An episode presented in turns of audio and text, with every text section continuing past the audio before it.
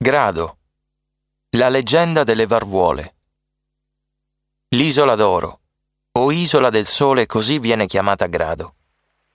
Un delizioso borgo lagunare e termale, le cui spiagge non sono mai all'ombra.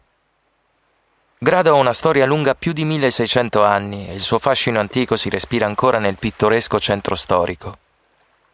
Tra calli, campielli, case in pietra, casette colorate dei pescatori, Grado conserva il fascino di un borgo marinaro, ma il castrum, con il duomo e il battistero, testimonia anche un patriarcato durato otto secoli, riportando pregiate opere architettoniche di origine romana e paleocristiana.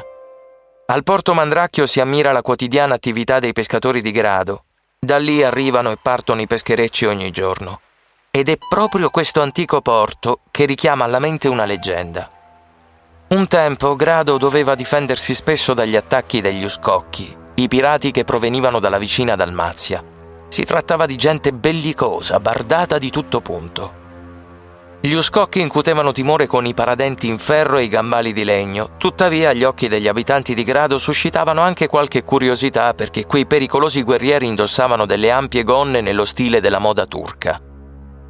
Nel corso degli anni e nei racconti della gente gli uscocchi si trasformarono in streghe del mare chiamate varvuole. Si narra che a Grado vi fosse un banditore detto Zef, il quale aveva il compito di suonare il tamburo per annunciare l'arrivo delle varvuole e dare l'allarme. Le streghe del mare arrivavano a bordo delle batele, le tipiche barche della laguna, e il loro scopo era quello di rapire i bambini della città. Le streghe erano spaventose, avevano fili di ferro al posto dei capelli e si presentavano vestite di lunghe gonne tutte sdrucite. Narra la leggenda che le streghe del mare fossero solite urlare per i vicoli ed emettere dei suoni terrificanti, ma le donne di grado sapevano sempre come difendersi. Al suono del banditore chiudevano a chiave le porte di casa, strofinavano l'aglio alle finestre e proteggevano i bambini con l'acqua santa. Ogni anno il 5 gennaio a Grado si rinnova la leggenda.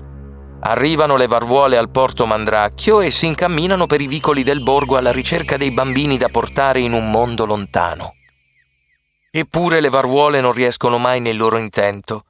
Sarà perché l'aglio ha da sempre dei poteri magici capaci di far scappare lontano anche i personaggi più crudeli che si possano incontrare lungo la via. Dunque, a quelle streghe ogni anno non rimane che dissipare il loro maleficio davanti a tutti esibendosi in una danza detta la danza delle batele.